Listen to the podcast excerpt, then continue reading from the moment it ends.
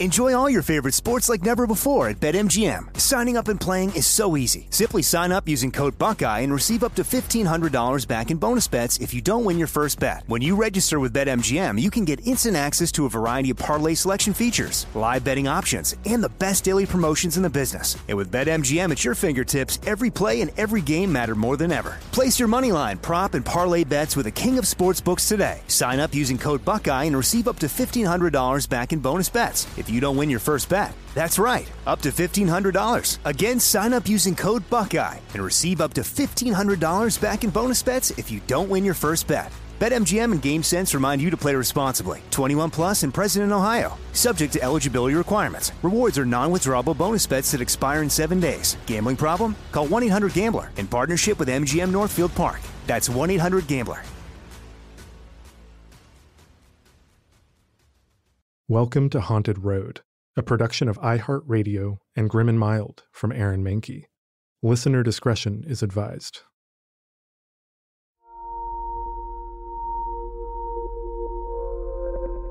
In 1972, an often cited parapsychology experiment took place. The experiment, conducted by Toronto parapsychologist Dr. A. R. George Owen and psychologist Dr. Joel Whitton, was called the Philip Experiment, and it sought to create a fictional character, a ghost, through a deliberate methodology and in turn communicate with this ghost through a series of seances. The research team consisted of Dr. Owen's wife, Iris, an industrial designer, and his wife, a heating engineer, an accountant, a bookkeeper, and a sociology student. The research collective settled on a character named Philip Aylesford, referred to as Philip throughout the bulk of the experiment. His fictional history was a smorgasbord of real history and complete fabrications. Per the experiment, Philip was born in England in 1624, served in the military throughout young adulthood, and was subsequently knighted at 16. Philip was serving in the English Civil War, where the parliamentarians and royalists went to war over issues of England's governance and record on religious freedom, when he met and later became a close ally for Charles II, King of Scotland, England, and Ireland, until his deposition in 1651, and later king from the 1660 Restoration until his death in 1685. Philip, though, never had a chance to see much of Charles's rule, having fallen in love with a Romani girl. She was accused of witchcraft and burned at the stake. Despondent, Philip died by suicide in 1654. He would have been 30 years old. The group worked tirelessly to contact their invention, their fictional Philip, hoping that by sheer belief in him, they could, in effect, will the spirit of Philip to exist. These attempts at first proved unsuccessful. Dr. Owen then changed the experiment conditions, altering several key environmental variables, dimming the lights, for instance, to more closely resemble a conventional seance. After Dr. Owen made these changes, participants reported phantom breezes, vibrations, vocal echoes, and a rapping sound whenever questions were posed to Philip. The table was said to tilt and move about the room without human contact. Audio, visual, and first hand accounts documented this phenomena. I've had luck with conducting experiments very close to this one, if any of you have ever watched my show Kindred Spirits, you may remember an episode called Zombie Boy in season 5, where Adam Berry and I very much create a spirit, give it a backstory, and proceed to interact with it. What does any of that have to do with the historic haunt we're about to discuss, you ask? Well, we'll get into that at the end of this podcast, but keep it in the back of your mind. Until then, let's take a little trip to one of the most haunted states I know, Louisiana, and explore one of the most haunted locations I know, the Myrtles Plantation. I'm Amy Bruni, and this is Haunted Road.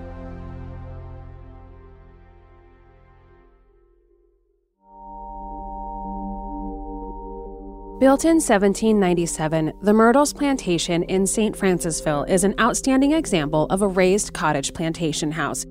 Particularly noteworthy is its size, its front porch extends 107 feet. Its handsome cast iron vine and great pattern galleries, and its interior plasterwork. St. Francisville, where the plantation is located, is a charming pocketbook sized town with lavishly restored Creole style cottages and is situated on the Mississippi River. Myrtle's plantation hovers just beyond St. Francisville's historic district up a long and meandering road. The plantation has manicured grounds of moss draped oaks and crepe myrtles. As for the main home itself, it's an aged two story cottage just around a bend in the road beyond the plantation entry gates. The structure appears delicate, even dainty, with outstretched porches below and galleries above all bedecked by ocean green shutters and decorative iron railings. The original home, called Laurel Grove, seemed destined to be a home of note, as it was built by Whiskey Rebellion conspirator David Bradford in the late 1790s. Bradford was born in Cecil, Maryland in 1762. He was one of five children born to Irish immigrant parents. He first made a name for himself in Washington County, Pennsylvania, as a successful attorney businessman and deputy attorney general for the county. His first attempt to marry ended only days before his wedding. Nothing is known about this, but he later met and married Elizabeth Porter in 1785 and started a family. The family had a beautiful home built in Pennsylvania, but had little time to enjoy it. David was forced to flee the house in October 1794 after he became involved in the infamous Whiskey Rebellion, and legend has it that President George Washington placed a price on the man's head for his role in the affair. The Whiskey Rebellion began in 1791 in the wake of a new federal tax on all distilled spirits, including whiskey. The tax law was intended to cover debt from the Revolutionary War but because of the popularity of whiskey, it was easier to preserve for longer than rum or beer, it was opposed by many. In places like the western frontier, where farmers relied on whiskey as a means of using up surplus materials as well as a form of currency, the whiskey tax was hotly resisted. In the summer of 1794, a mob of 500 men attacked the home of a tax inspector in Pennsylvania. President Washington rode at the head of an army to suppress the insurgency, with 13,000 militiamen provided by the governors of Virginia, Maryland, New Jersey, and Pennsylvania. The rebels all went home before the arrival of the army, and there was no confrontation. Of the 20 or so arrested, all were acquitted, but it scared those involved and scattered some of them to the wind, one of whom was our Whiskey Dave Bradford. Leaving his family behind, Bradford fled Pennsylvania. He first spent time in Pittsburgh before settling near what is now St. Francisville, Louisiana. Bradford was no stranger to the area. He had originally traveled here in 1792 to try and obtain a land grant from Spain. When he returned in 1796, he purchased 600 acres of land and a year later built a modest eight room home that he called Laurel Grove. He lived there alone until 1799 when he received a pardon for his role in the Whiskey Rebellion from newly elected President John Adams. He retrieved his family in Pennsylvania and they settled into Laurel Grove. When David Bradford died in 1808, Elizabeth, or Eliza, inherited the property. In 1817, their daughter, Sarah Matilda Bradford, married Clark Woodruff, a lawyer who would become a judge. Woodruff would also eventually take over ownership of the property from Eliza, but in the meantime, managed the property for the family. Both Woodruff and Bradford enslaved people. In 1820, Eliza had 24 persons in bondage, Woodruff had five. By 1830, Woodruff had 33 enslaved persons associated with him, while Eliza had 10. According to author Troy Taylor, Woodruff expanded the holdings of the plantation and planted about 650 acres of indigo and cotton. Together, he and Sarah Matilda had three children Cornelia Gale, James, and Mary Octavia. However, tragedy was on the horizon. Yellow fever was a threat in New Orleans and South Louisiana virtually every year during the warmest months. Between 1823 and 1824, Sarah Bradford Woodruff died, along with two of her children. Yellow fever may have been the cause. Though legend handed down says otherwise, historians insist that Sarah Woodruff and her daughters died in a yellow fever epidemic. This is hotly contested, and we'll get more into that shortly. Sarah went first on July 21, 1823. Their son James passed almost a year later on July 15th. In September 1824, daughter Cornelia Gale was the third Woodruff to die from yellow fever. But they were not alone, as the epidemic raged through the Louisiana region. Clearly, the 1820s were probably emotionally challenging for Woodruff, but not financially. The 1830 census listed property ownership at 4,000 acres and 480 enslaved people. Woodruff eventually bought the property from his mother in law, Eliza Bradford. At this point, Eliza had outlived her husband, her daughter, and at least two grandchildren. She lived with Woodruff in the estate until her own death in 1830. In 1834, Woodruff sold Laurel Grove to married couple Ruffin Gray Sterling and Mary Catherine Cobb. The Sterlings were a very wealthy family who owned several plantations on both sides of the Mississippi River. On January 1st, Ruffin Gray Sterling and his wife, Mary Catherine Cobb, took over the house, land, and buildings. They enslaved 173 black men, women, and children, ranging in age from infancy to 70 years old. As prominent members of the community, they remodeled Laurel Grove to reflect their status. They enlarged and embellished the house orchestrated the planting of a myriad of crepe myrtle trees, and renamed the plantation the Myrtles. They added the ornate European chandeliers and elaborate floral moldings formed of moss and clay plaster. The completed project nearly doubled the size of David Bradford's original house. Ruffin Sterling died from tuberculosis in 1854, so Mary assumed the responsibility for the property. Ruffin Sterling and his wife had nine children, the most notable daughter for our purposes was Sarah. Their oldest son died in 1854, the year his father passed away. Her daughter, Sarah Mulford Sterling, had married attorney William Winter in 1852, and Mary Cobb requested Winter's help in managing the properties. Then came the Civil War. The Civil War certainly affected the family and the people they enslaved. Many of the family's personal belongings were looted and destroyed by federal soldiers and the wealth that they had accumulated was ultimately in worthless Confederate currency. To make matters worse for them, Mary Cobb had been invested heavily in sugar plantations that had been ravaged by the war. She eventually lost all of her property. Through her financial challenges, Mary decided to grant Sarah and William Winter the Myrtles for their personal use. Additionally, William was engaged as the family agent and attorney. In 1867, the Sterling Winter family lost the home due to debt after the Civil War, but Sarah Winter later regained her father's property. It isn't clear just what happened to put them in the financial position to retake the home, but it seemed as though things were improving for the family. Until, in 1871, William Winter was shot and, according to legend, staggered upstairs, reaching the 17th step before expiring.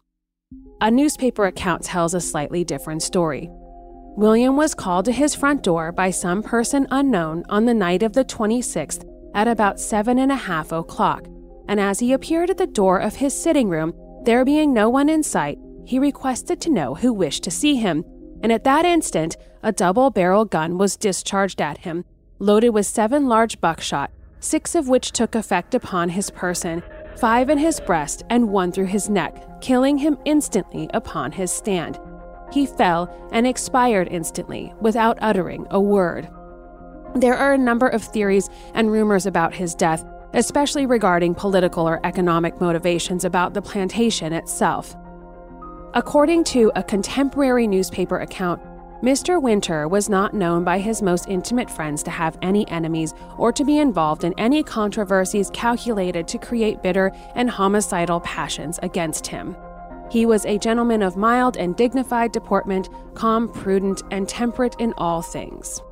Who, whilst not engaged in professional pursuits, passed his time in the bosom of a happy family, dispensing a liberal hospitality and living the life of a Christian gentleman. The death on the 17th step detail seems to have been a later addition to this legend. Together, the two widows, Mother Mary Cobb Sterling and daughter Sarah Sterling Winter, lived at the Myrtles until their respective deaths. Mary died in 1880 and Sarah died in April of 1878. A Sterling son named Stephen owned the property until March of 1886, when he either lost it due to gambling or could no longer manage the debt associated with the property. After this time period, details of the property became more scarce until the middle of the 20th century. By the 1950s, the property surrounding the house had been divided among the Williamses' heirs, and the house itself was sold to Marjorie Munson, an Oklahoma widow who had been made wealthy by chicken farms. It was at this point that the ghost stories of the house began. They started innocently enough, but soon what may have been real life ghostly occurrences took on a life of their own. Many of the stories, especially the details that culminated in the story of a ghost named Chloe, trace to Marjorie Munson. According to oral tradition, Munson experienced odd things in the house. Wondering if perhaps the old mansion might be haunted, she asked around, and that's when the legend of Chloe got its start. Locals and members of the Williams family who owned the house after 1889 swapped stories about a woman in a green bonnet who haunted the halls of the Myrtles. The woman in those accounts was older than Chloe and specifically not characterized as enslaved, and rumors of an affair didn't exist yet. When Munson heard this account, she soon penned a song about the ghost of the Myrtles, a woman in a green beret. Over the years, as we've seen in many reported hauntings, the story grew and changed. The Myrtles changed hands several more times, and in the 1970s, it was restored again under the ownership of Arlen Deese and Mr. and Mrs. Robert F. Ward. During this period, the story grew even larger and evolved to include poison murders and a severed ear. Up until this point, though, it was largely just a story that was passed on by word of mouth and it received little attention outside of the area. James and Frances Kermeen bought the Myrtles seemingly on a whim after passing through the area on a riverboat. That happenstance changed the course of the Myrtles' haunted history in general and specifically impacted the legend of Chloe. Frances Kermeen and her husband Jim were the first Myrtles owners to turn the plantation into a business, a bed and breakfast that hosted a mystery dinner theater and offered tours. The Kermeens published stories of the hauntings well beyond the scope of the local community, and paranormal experts and enthusiasts from all over the country were enthralled. Apparently, the earliest accounts of Chloe to appear in print appeared in a November 1980 issue of Life magazine and in Richard Winer's book Houses of Horror. Both of them mentioned the poison deaths of Sarah Matilda and her daughters. Remember those names from the earlier yellow fever epidemic? In the 1980s, National Enquirer dubbed the site America's Most Haunted House, and the appellation stuck. From the 80s and beyond, the hauntings associated with the property have snowballed. Additional deaths, up to six more murders, were added to the list. One of them, Lewis Sterling, the oldest son of Ruffin Gray Sterling, was claimed to have been stabbed to death in the house over a gambling debt. However, Burial records in St. Francisville state that he died at the age of 23 in October 1854 from yellow fever. Now, what about the legend of Chloe? The story says shortly after Clark Woodruff married Sarah Bradford in 1817, he noticed a teenaged enslaved girl named Chloe as she went about the property. Woodruff brought Chloe into the main house to be his concubine, but Chloe had a bad habit of eavesdropping on the judge. He caught her with her ear pressed to the door of the gentleman's parlor while he was engaged in business one day. As punishment, he had Chloe's left ear cut off and banished her to the plantation kitchen behind the big house. After the mutilation, Chloe wore a head wrap to disguise the wound and a single earring in her other ear. Banishment didn't please her at all, so the legend goes a plan was devised. Chloe would bake a birthday cake for the judge's twin daughters and spike it with the poisonous leaves of the oleander plant. The cake would sicken the girls, but Chloe would nurse them back to health and all would be forgiven. Except, again, according to legend, that didn't happen. The two girls and their mother ate enough to die from the oleander poison, and Chloe fled to the quarters for the enslaved. But she was found out, and a local judge ordered her hanged. After her death, her remains were dumped into the nearby Mississippi River. Due to her violent death and improper burial, Chloe haunts the big house and the grounds of the Myrtles today. So the story goes. As for the specter of a woman in a green turban, that very well may be true, but there's no evidence that she's Chloe. It comes from a family oral tradition and wasn't meant for the general public, Nonetheless, she may have been what prompted the owner, Marjorie Munson, to start asking around in the first place. Frances Myers claimed that she encountered the ghost in the green turban in 1987. She was asleep in one of the downstairs bedrooms when she was awakened suddenly by an African American woman wearing a green turban and a long dress. She was standing silently beside the bed, holding a metal candlestick in her hand. She was so real that the candle even gave off a soft glow. Knowing nothing about ghosts, she was terrified and pulled the covers over her head and started screaming. Then she slowly looked out and reached out a hand to touch the woman who had never moved, and to her amazement, the apparition vanished. Through research, author Joe Nickell hasn't found any sources that provide any evidence that the Chloe tale is true, attributing it, if at all, to legend. Archives in St. Francisville do nothing to enlighten the situation. Their holdings have not proven that Chloe existed at all. Historical sources don't support the existence of Chloe, let alone the crimes associated with her. The legends usually claim that Sarah and her two daughters were poisoned, but Mary Octavia survived well into adulthood. Finally, Sarah, James, and Cornelia Woodruff were not killed by poisoning, but instead succumbed to yellow fever. So, all of that being said, many claim the legend of Chloe is just that a legend. But those connected to the home sometimes say otherwise. William Winter's spirit is believed to haunt the home since his murder, as is the spirit of his mourning wife, Sarah, eternally in black. Allegedly, the labored footsteps of Winter's ghost can be heard on the stairs. As I mentioned, legend has it that once reaching the 17th step of the staircase, Winter had climbed just high enough to die in his beloved's arms.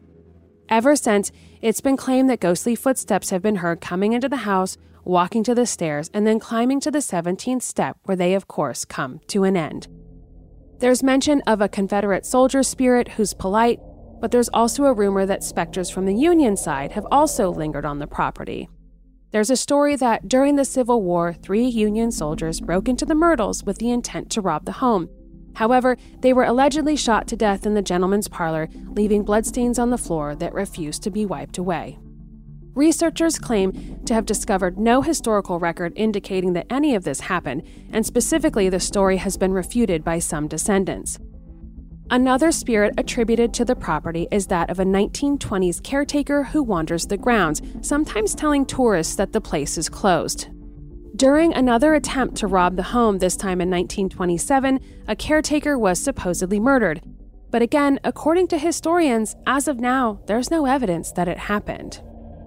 The Myrtles also has a very famous haunted mirror that hangs in a prominent position. This mirror contains dark shadows that are said to be the imprinted spirits of the dead wife and children of Judge Woodruff. Another legendary haunted artifact on site is the portrait of an anonymous man hanging in the second floor foyer. His expression is believed to change right before viewers' eyes, and his eyes seem to follow people as they move through the room. So, the Myrtles is quite a storied piece of property, no doubt. It's certainly seen its share of dark history, tragedy, and death, so it's no wonder it's haunted. But let's hear some of these stories firsthand from the Myrtles property ambassador, Hester Eby. Miss Hester worked at the Myrtles for decades and even now retired, continues to be their spokesperson. And she does have some very fascinating stories. After that, I want to dive a bit into what I think may be going on at the Myrtles and how, even if the legend of Chloe isn't true and she never existed, she could still very much be haunting the old plantation home.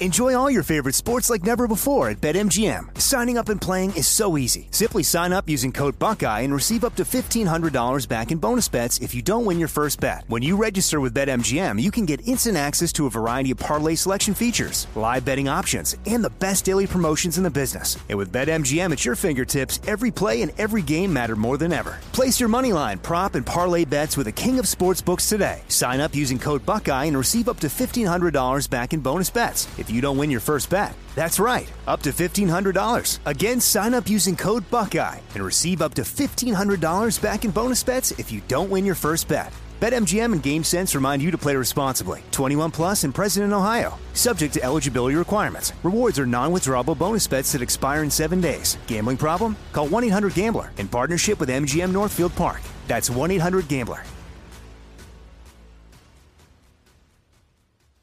Xfinity has free premium networks for everyone this month, no matter what kind of entertainment you love. Addicted to true crime? Catch killer cases and more spine-tingling shows on A&E Crime Central. Crave adventure? Explore Asian action movies on Hi-YAH. Searching for something extreme? Check out skating, snowboarding, and more on Fuel TV Plus, the global home of action sports. And find crowd-pleasing bops on iHeartRadio's Hit Nation playlist. There's new free shows and movies to love every week. Say free this week in your Xfinity voice remote.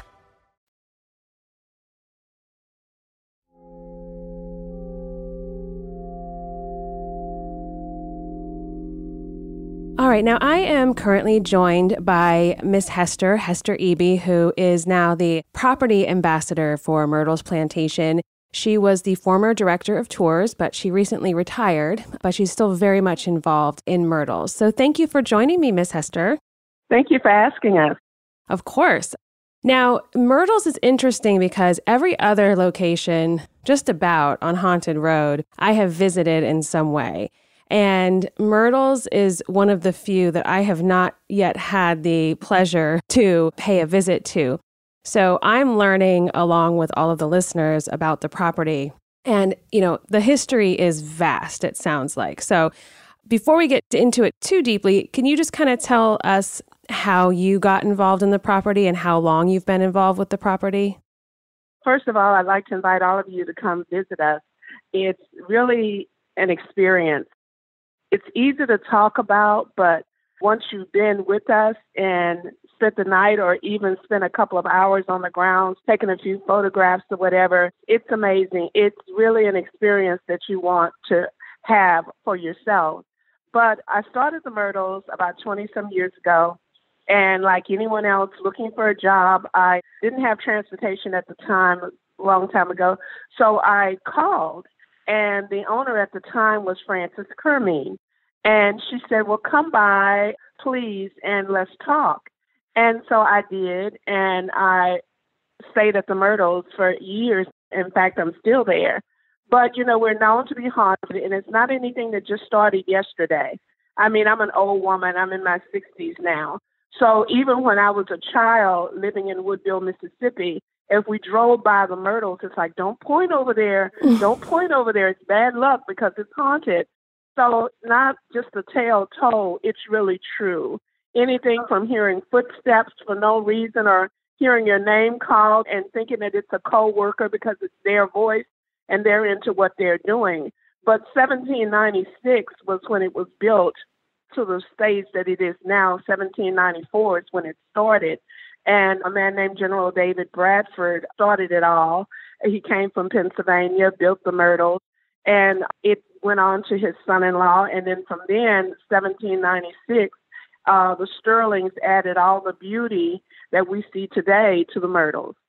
I mean, we have taken a pretty deep dive into the history in the first half of the episode. And there's just so much history to it as far as who has been associated with it over the years. And it sounds like there's also a lot of stories that kind of have come from it that may not necessarily actually have happened, you know, and it's like kind of trying to weave through, you know, what's historically accurate and what is lore and things like that.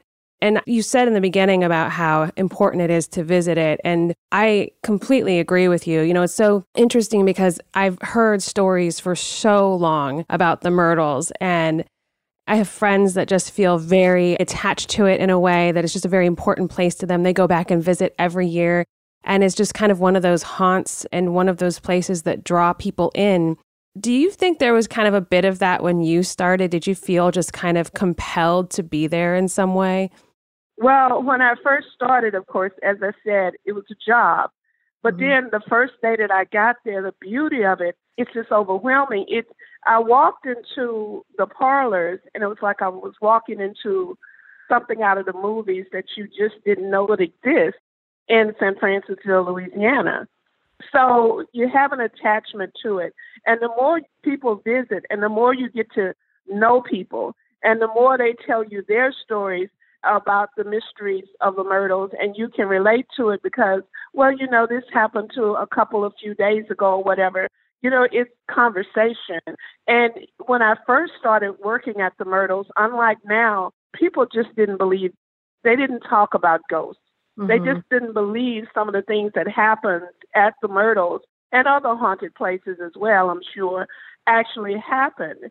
But I mean, we have proof of it. It's too many of us that oh, chat yeah. with each other and talk with each other and experience pretty close to the same things.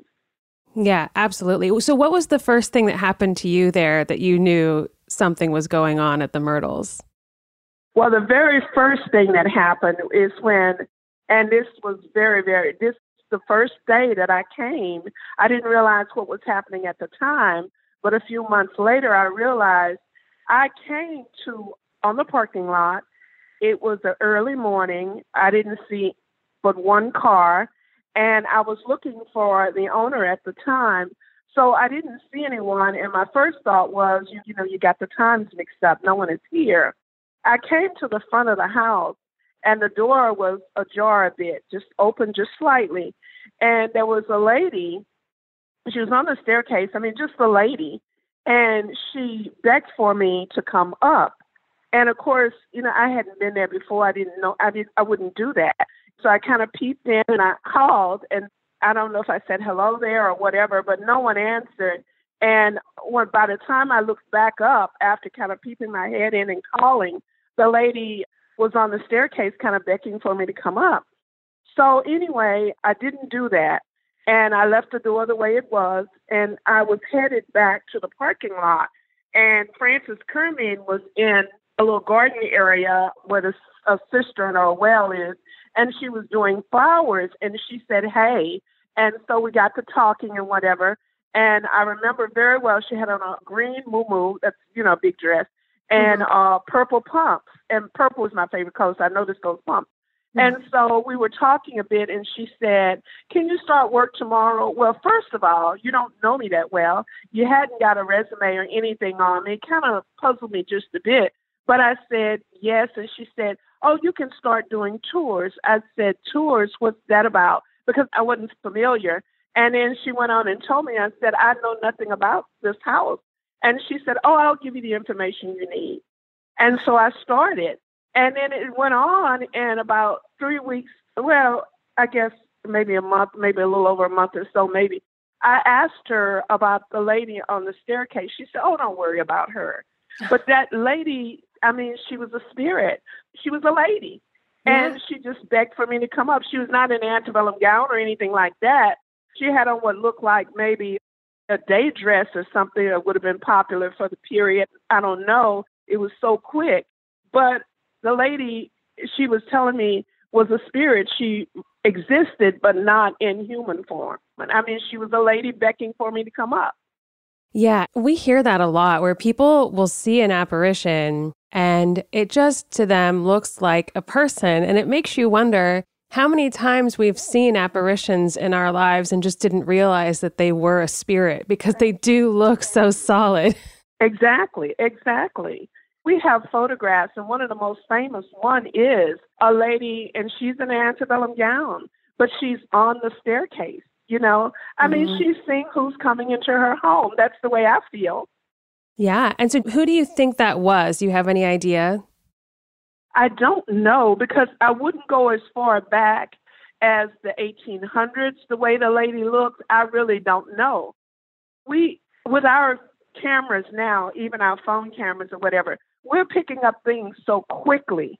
You know, it's not like the old photographs used to be. You had to wait for it to get developed and all that. We're picking up things that are actually happening around us that we're not aware of. Right. Right.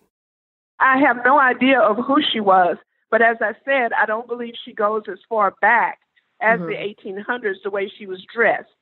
On the contrary, you can tell they're dressed in period costume. We had a young man not that long ago thought it was a thrill to have his wife come to a haunted house. It was a surprise.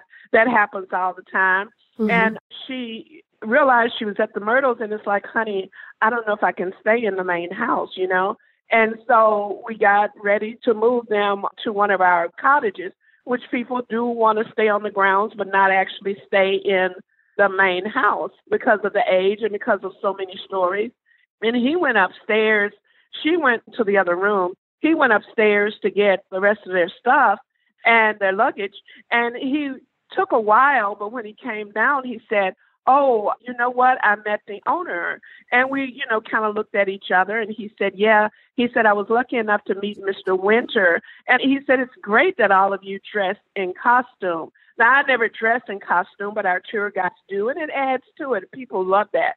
But Mr. Winter owned a home in the 1800s. And for someone to tell him that he was Mr. Winter and then someone to be up there in costume, because he said, you know, he even tipped his top hat to me when we first started our conversation. But who he talked to was someone from the past. I don't doubt he talked to him at all. That's fascinating. Yeah, but when he went over, you know, to talk to his girlfriend and let her know that they were all settled for the night, uh, she still didn't feel comfortable staying. Mr. Winter, he was shot, right? According to legend. Did that actually happen or? Oh, yes, it really did happen. He died on the 17th step of the main staircase. And the story goes that Mr. Winter, he had a few things going on. He had married the Stirling's daughter, their only daughter, and he was from St. Louis. He had left a lady in St. Louis spoiled, so the writing said. But in that time, he may have even kissed her you know, that was considered uh, automatic engagement. Right. And he owed a huge gambling debt.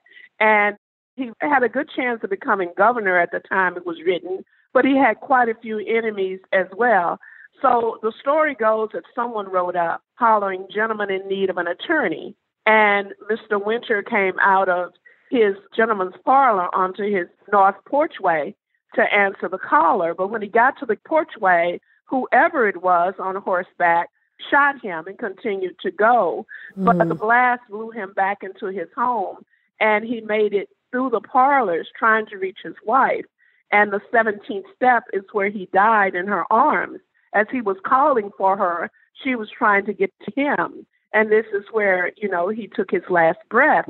So a lot of times people hear the footsteps, they hear a lady's cry, and mm. sometimes the smell of perfume is overwhelming to people that are in that upstairs suite where Mr. Winter and his wife shared.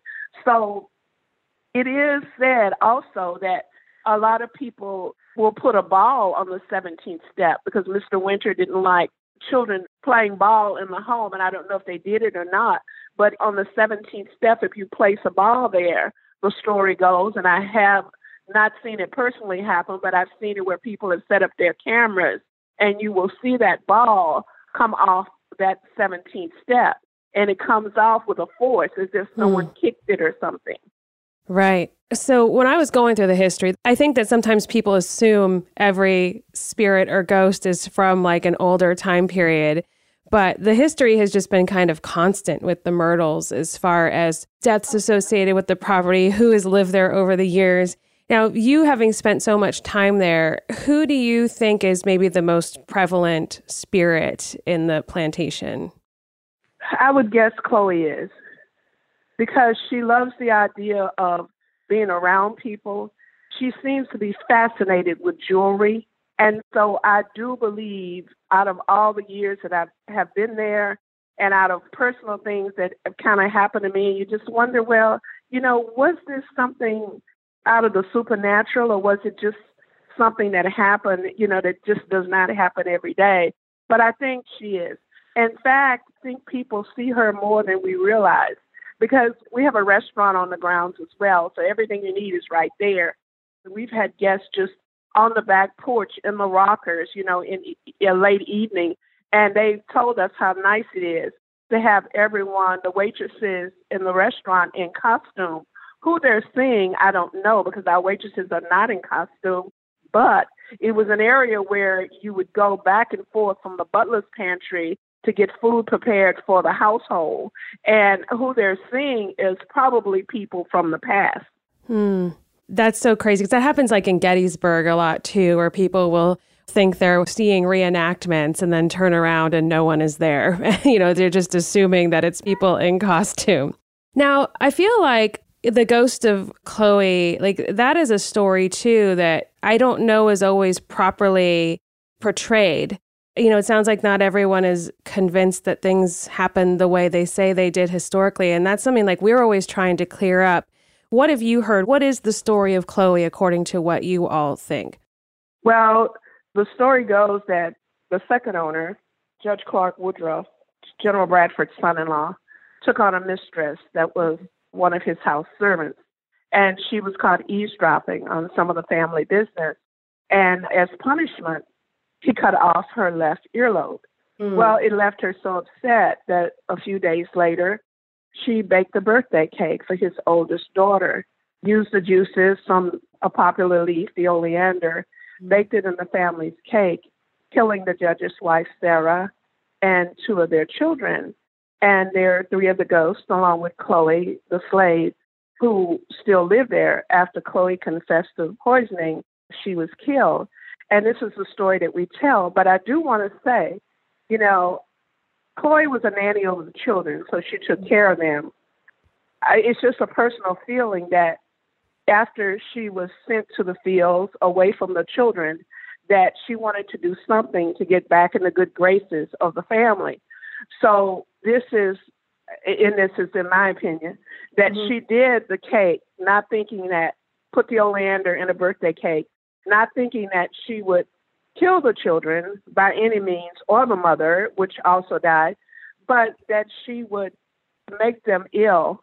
Having took care of them for years, she could come back in, knowing what was already wrong, nurse them back to health and get on the good graces of everyone again and be invited back into the household. But it was overdone, regardless to why the reason. It was overdone, and they all died. And after Chloe confessed to the poisoning, I believe she confessed, thinking someone older or wiser would be able to save the family. Uh, of course, she was killed. But that is the most popular story and a lot of people question that story, but I do not because something happened there. And she and the children are very often seen.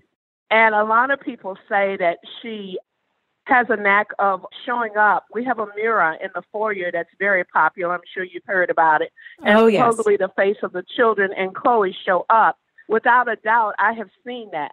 And mm. people have said that they took the picture and it looks like at first children are there, but then it looks like something larger, shape of a person, comes and kind of covers the children as if she's pushed them away.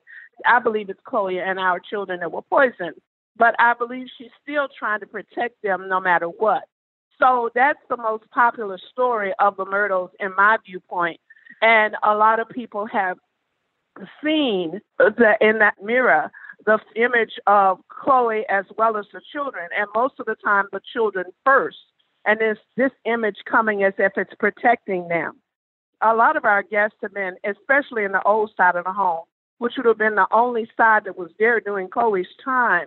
A lot of times they've gotten warm, pulled their covers back, wake an hour or so later, it's only two of them, but yet they're tucked in tightly. Things like that has happened we used to have school, or COVID has now kind of delayed us with everything, but we're on the National Register of Historical Places. So a lot of school groups come to visit us. Mm-hmm. And I have had a couple of times, same day, two kids asked me, Are you hungry? And one little girl asked me, I guess she was, I don't know how old she was. She was in elementary but she was with her mother, and there was a group of about 15 of them, and we were waiting for them to have their turn to go into the house. So I was just killing time and talking to them or whatever. And when I got to the end of the line, she and her mother were the last people, and she said, "Why are you dirty?" And I kind of looked down at myself because it was after lunch. You know, I'm I'm known to do that, and it looked pretty decent. You know, I didn't look like I had spilled anything. And she said, "Are you hungry?" And I realized as she was talking to me, she was looking to the side of me as if someone was behind me, and she was not talking to me at all.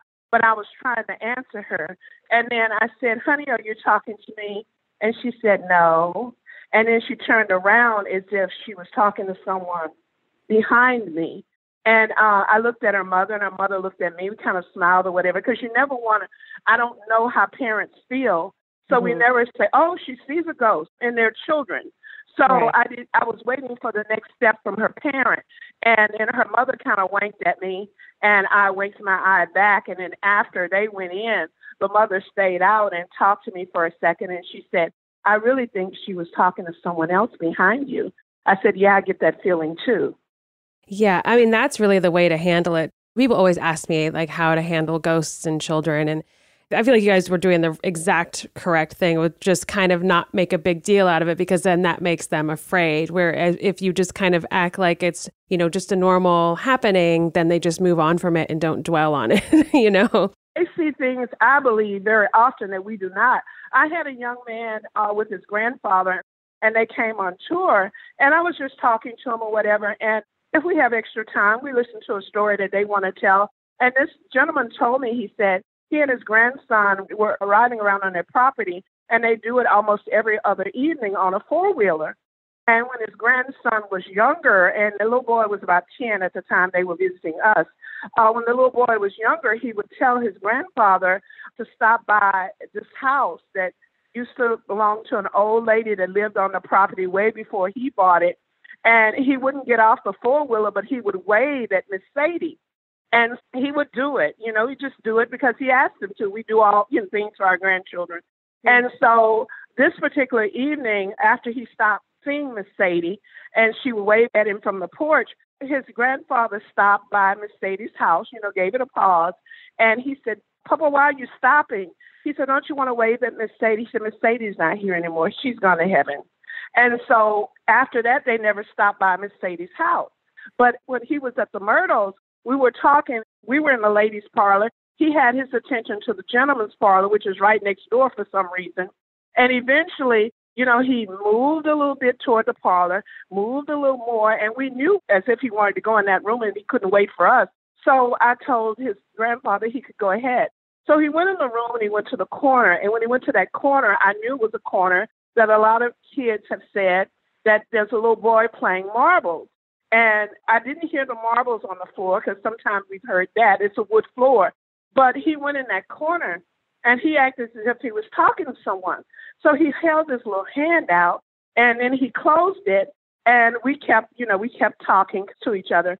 And when he got into the next room, he opened his little hand to show his papa that he had a rock.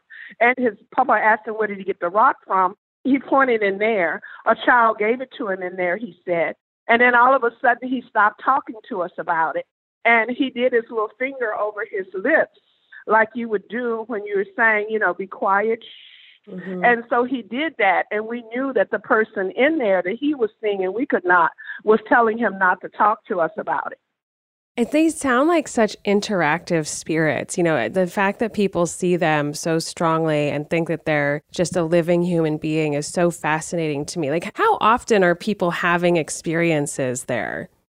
Well, when I was there on a daily basis, it was something that we could not predict. It would at least a month would not go by without someone having something happen. And a lot of times they didn't realize it at the time. They would send us photographs back saying, Who is this? You know, mm-hmm. and of course, you know, you can't always answer. You can, yeah, in fact, you never are sure of an answer, but you can tell them, well, this story was told about this area, you know. But some people, I think, are attracted to persons from their past. You know, I think that sometimes people from their past seem to kind of connect at the Myrtles. And I could be wrong about that, but I've seen so many times. We had some guests that came to visit and they went on a trip that they do every year. Well, unfortunately, one of their friends had passed on and he was not able to come on this trip.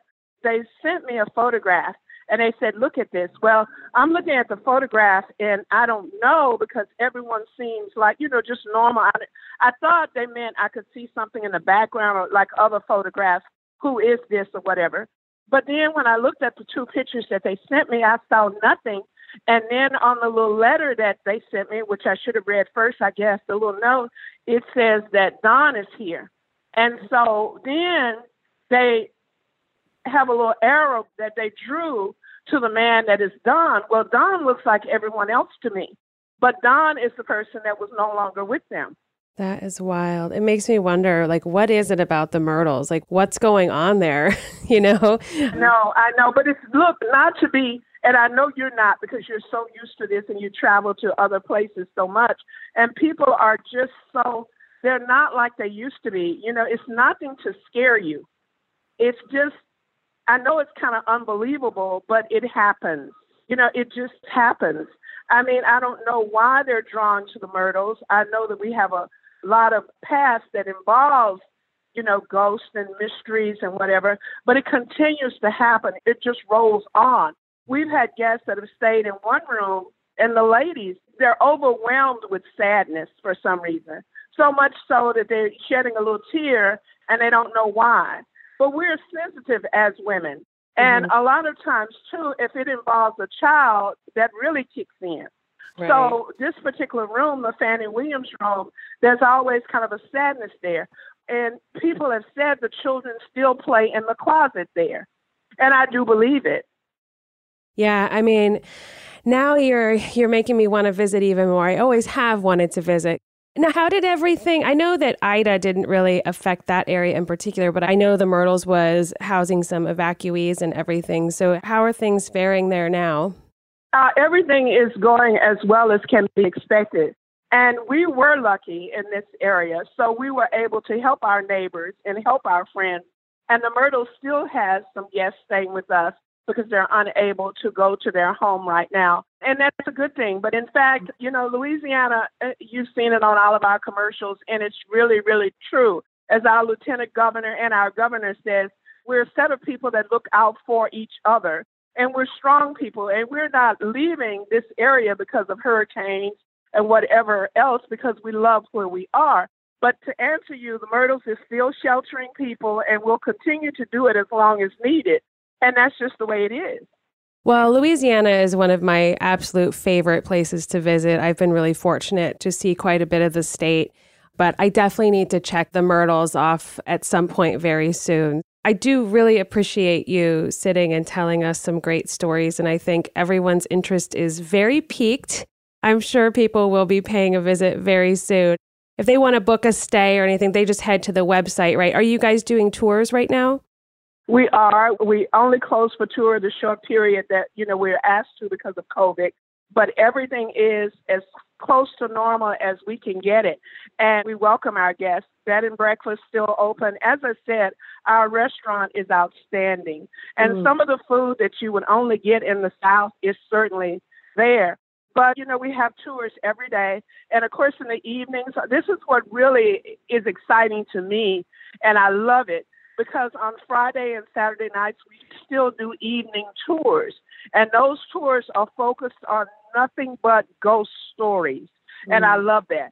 And a lot of times when our guides start those tours, you'll have someone it's like children in a classroom have someone in the back wants to say something and they'll raise their hand and they have a story to tell and we take time for that because it's an hour tour and yeah. it's it's enjoyable I love that you guys are doing that because I mean, I just feel like the history of the Myrtles is incredibly important.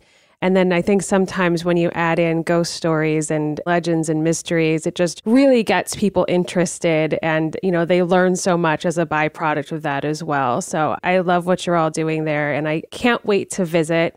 So thank you so much for spending some time with me. I know we went back and forth trying to make this interview happen. I'm so glad it finally happened and I really appreciate it. Glad it happened as well. And I'm so sorry I missed you on Friday. But you know, St. Francisville is a beautiful town anyway.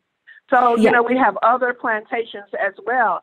So, I mean, we're just in the heart of everything. And I want you to come. And please let me know when you're coming. It's going to be big news anyway. Probably everyone will know. but let me know when you're coming so we can meet each other. I would love that. So, thank you so much. I appreciate you taking the time. All right. Thank you, love. Bye bye. The reason I cited the Philip experiment at the beginning of the podcast was because after going through the history and research of the Myrtles, I was convinced the story of Chloe was a legend, a story passed down for decades, something we see all too often in the paranormal.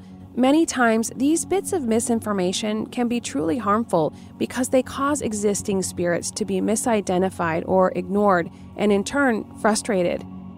But as I spoke with Miss Hester and she relayed the story of Chloe so strongly, it dawned on me that whether the story of Chloe actually happened it has been so long perpetuated one way or another at the Myrtles and become so incredibly detailed and elaborate that our creation of Chloe could very well be walking those halls. The same applies for every other rumored spirit or death that took place there. Maybe William didn't make it to step 17 and fall dead in that spot, but in our minds he did, and in the minds of the thousands upon thousands of people who have visited, they all stared at those steps. They all envisioned this man making it to step 17 and collapsing in his love's arms. And then slowly, the footsteps started. Am I saying this is for sure what's occurring at the Myrtles? Absolutely not. I have yet to set foot inside, to be honest. The stories of Chloe could very well be true, just documentation of it well and purposefully hidden, as we've seen in so many other tragic instances when researching enslaved people of that time. Yet, if it is what's happening there, what does that mean for other hauntings? How do we determine which are of actual spiritual origin and which are coming from us? Regardless, as Miss Hester seemed to allude to, there is something very peculiar and very special happening at the Myrtles, something that seems very different from any haunting I've encountered before. Armed with all this information, theory, and speculation, I intend to visit very soon, and I hope you will too.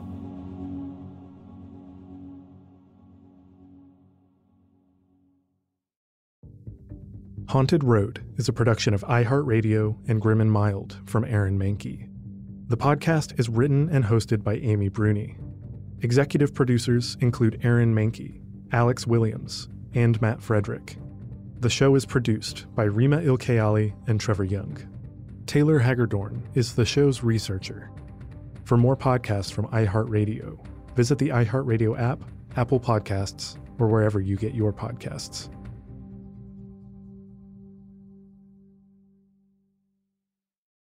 Hey guys, it is Ryan. I'm not sure if you know this about me, but I'm a bit of a fun fanatic when I can. I like to work, but I like fun too. It's a thing. And now the truth is out there. I can tell you about my favorite place to have fun Chumba Casino. They have hundreds of social casino style games to choose from, with new games released each week. You can play for free anytime, anywhere and each day brings a new chance to collect daily bonuses. So join me in the fun. Sign up now at ChumbaCasino.com. No purchase necessary. VGW. Void prohibited by law. See terms and conditions. 18 plus.